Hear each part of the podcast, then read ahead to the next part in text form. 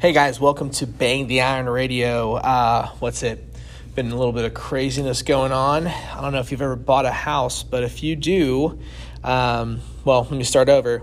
If you ever build a house, I would definitely recommend uh, trying to uh, get your best patience going.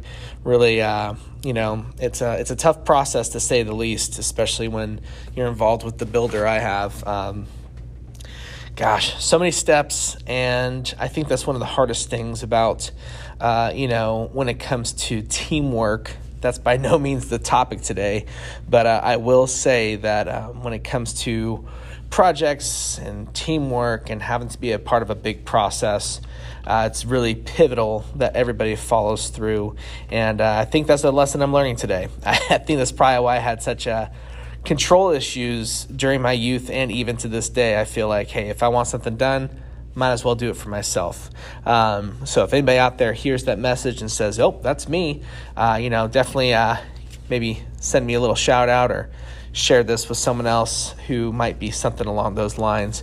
But uh, today we're going to be talking about a specific topic, uh, and that topic is I don't like SBD uh, SBD days. Um, you know, it's not to stem from any conversations I've had recently with anybody. So if you are someone who has talked to me about SBD days or has mentioned SBD days or, you know, that concept of itself, just uh, understand this is not one of those undertones to say, hey, you made me so mad I'm having to make a podcast about it.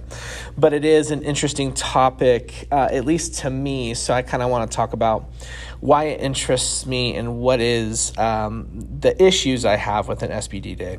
So, first of all, as always, I like to preface um, the situation and to let you know that I'm not saying you're wrong for doing SBD days. Um, you know, a lot of times when we have these conversations on the podcast, it's just me expressing, you know, myself and uh, the experience I have doing, you know, programming or actually lifting and working with other people, you know, whatever kind of performance it is. Um, and I just, with time, I have just not liked this concept. Um, and there's a few reasons why. So I'm going to kind of, you know, roll into this one and, uh, you know, have some fun with it. And by the way, there will not be any disruption or there will not be any disrupt or disruptions. Um, so no breaks. We're going all in 100%.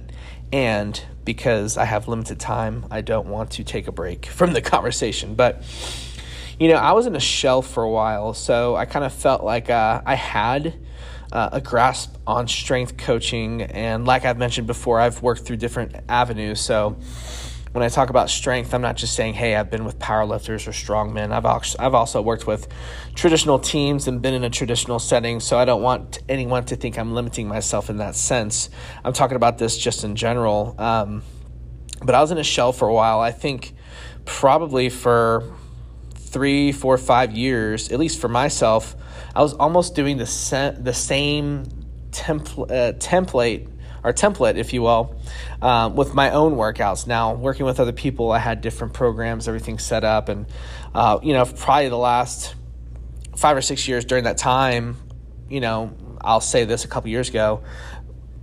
Back then, during that time frame in my life, I was working with, uh, you know, various team sports. So I was working with, you know, um, football players and volleyball players, and it was a very traditional setting. Uh, and we did the programming in a different fashion. Uh, and if anybody can relate to this or understand this, the way you program one sport is completely different than the other. So when I'm doing things like volleyball, basketball, we're talking about power cleans, hang cleans, you know, a lot of those Olympic movements. But if I was to redirect my focus back into powerlifting for a moment, you know, I'm a big, avid supporter of powerlifting. I did powerlifting for a long time. And, um, you know, this shell I'm talking about for a few years, I did the same style. Um, and I really felt like I was kind of just being, becoming complacent, but at the same time, I wasn't really chasing down um, you know, having any different style that I wanted to pursue. I just kind of thought, well, I'll go to the gym. Just you know, I usually do some kind of curl on Friday, or I I do some kind of speed press on Thursday. So I didn't really change much up. But when I started harvesting strength back in 2019. Um, I, I started to figure out pretty quick that social media had a huge impact on uh, lifting and strength, and especially with my focus, that's happened to become strongman and powerlifting, and I am aspiring to connect with some more people who are into that power building or bodybuilding mentality. But I found out that the programming on social media um, in those strength sports, especially, was pretty dominant with uh, people who liked SBD days or SBD variation days. Um, and I'll, I'll mention what I mean by that in a minute. Um, I just noticed this style where you know, it might be, and I could mess this up, but this is how I view it. And if you're someone on social media, this is how you're pushing it out there. But I've seen people who, like, on Monday will do pause squats, three sets of three, um, you know, 70% back downs on bench, six sets of four, and then uh, a Romanian deadlift for three sets of eight, and then some kind of um, maybe like bicep tricep variation and, a core movement. And then on Wednesday, they might change it to, you know, a pause squat triple to maybe it's bench triples at a heavier max uh, load or sub sub maximal load.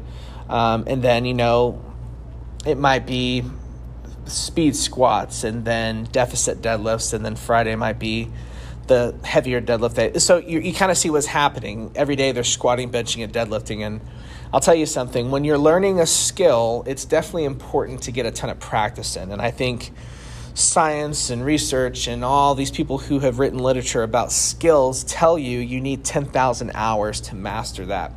And maybe there's a misconception out there to where people need to continuously squat, deadlift, and bench in order to get better at it. And I think the more that I think about it and the more that I speak about it, even in this moment, um, I really feel like people are misunderstanding that their deficiencies in squat, benching, deadlifting, maybe overhead pressing. I consider that a big movement too. Maybe they feel like their deficiency is the fact they're not getting enough practice, so they do much more volume throughout the week with it. And I'm here to tell you that um, I just don't think that that's a very successful mindset. Um, and I'm trying to bring it back into a comment that I mentioned earlier. I have some notes. You know, that's one of the more important things when you when you speak as to have the notes. But um, I really felt like this whole SBD mindset. Okay, so I found my, my way back to my point. I found this SBD mindset to be just not as a, a very successful idea um, because if you really do break down you, your deficiencies in squat, benching, and deadlifting, it could very well be a technical issue or uh, a strength issue. So, for example, I know one of the lifters I have has really bad back flexion when they squat. So, when we do our squatting days, um, and I'm not going to dig deep into the split we have just for time restraints, but on the squat days, I really try to promote front squats, SSB squats, high bar squats, uh, band resisted uh, squats, dead squats, um, you know, bands and things like that, isometrics.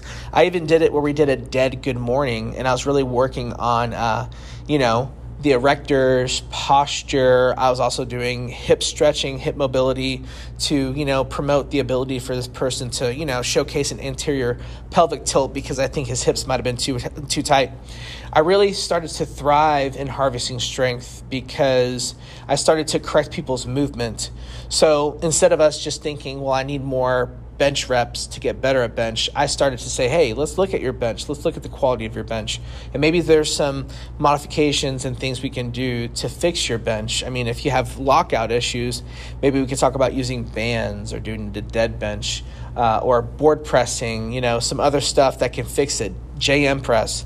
Um, so, my mindset uh, to really grow someone's movement was to, you know, not do S- SBD days constantly, but rather to promote um, corrective movements and to isolate muscles uh, to help fix that movement. So let's say, let's go back to this person who has the bad back flexion.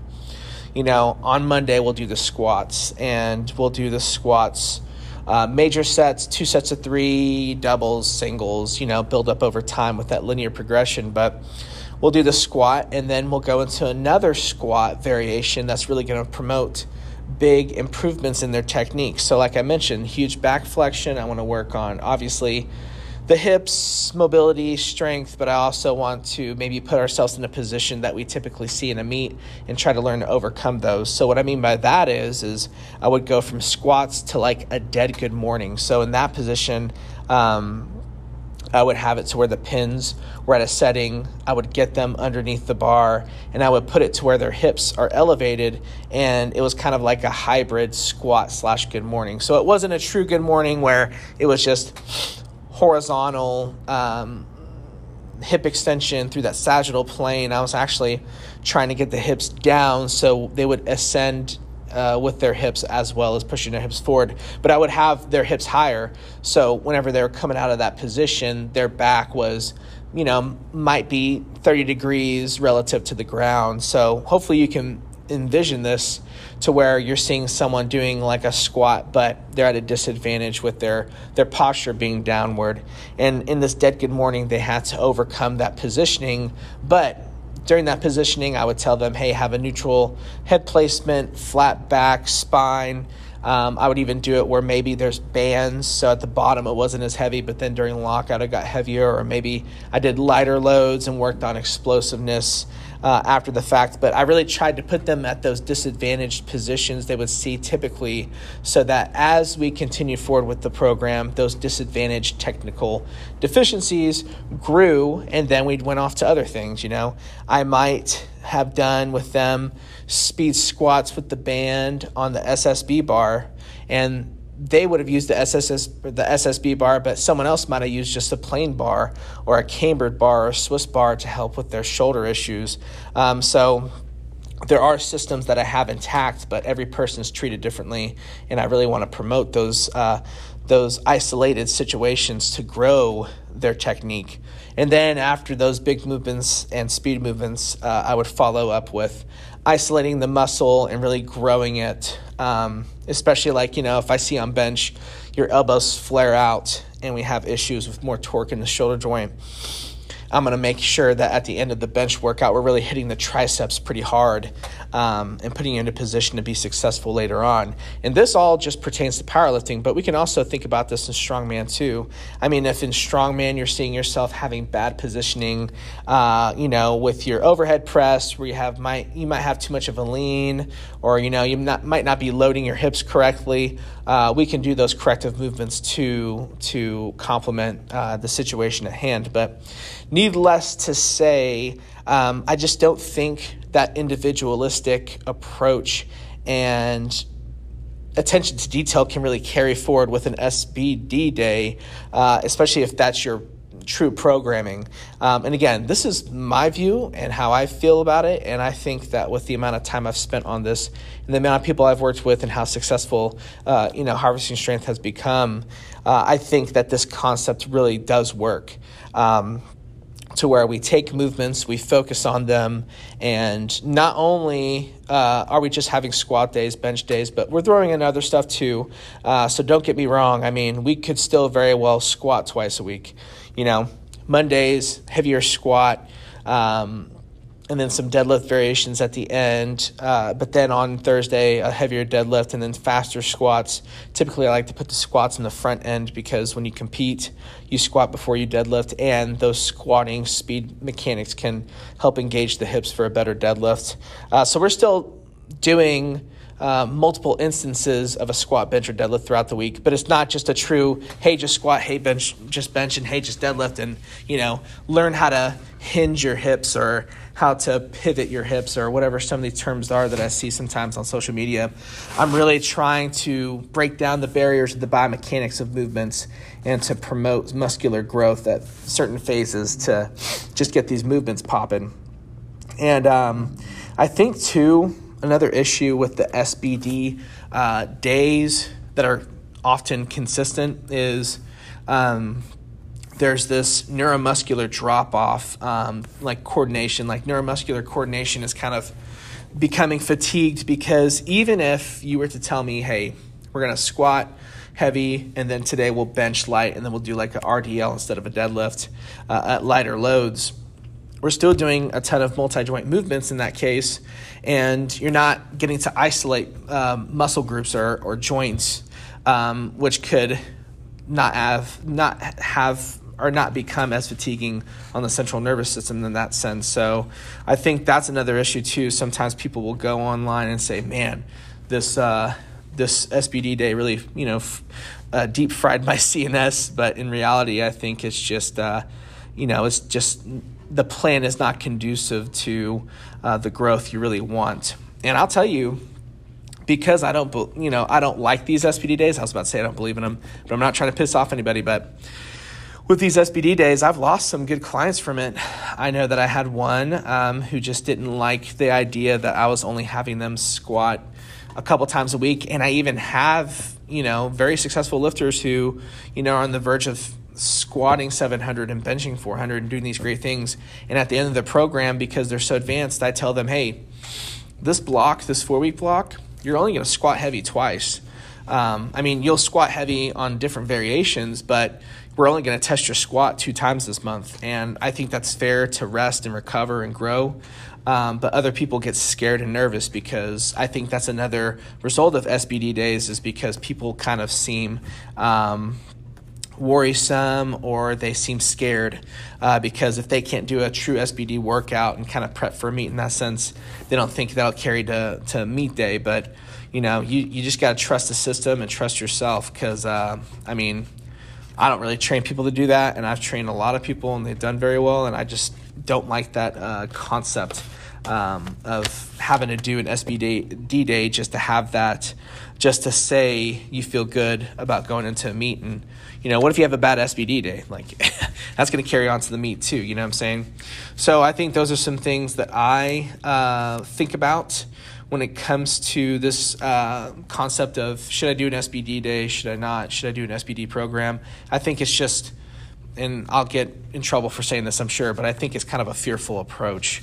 Uh, you're worried and you want to make sure that, oh, okay, I did a heavy triple of squat and then I did bench and deadlift, and okay, I'm ready for the meet day. No, no, no. Just, you'll be fine. you just got to also pra- practice your mental uh, fortitude that could uh, you know correspond to a good performance. And you know, like I said, I was missing out on some you know potential prospects because of this SBD thing. But you know, I, I think I'm very excited for the future of harvesting strength and hopefully some of the people that might have felt on the verge of joining you know maybe you'll listen to this podcast and uh, you know it'll give you some things to think about but you know at the end of the day everybody does everything different and i could train one person one way and someone else can train that same person a different way and we could come up with the same results you know? So i'm not against people finding success that corresponds to their beliefs but i will tell you that my beliefs, I think, have um, really justified my actions, and that's why I've never really been swayed to uh, go down a different route. So I appreciate you guys listening today. If you got questions or concerns, please feel free to contact me at harvestingstrength.com. Uh, share this with someone. Maybe someone could uh, really resonate with this information, and I look forward to the next podcast that we can host.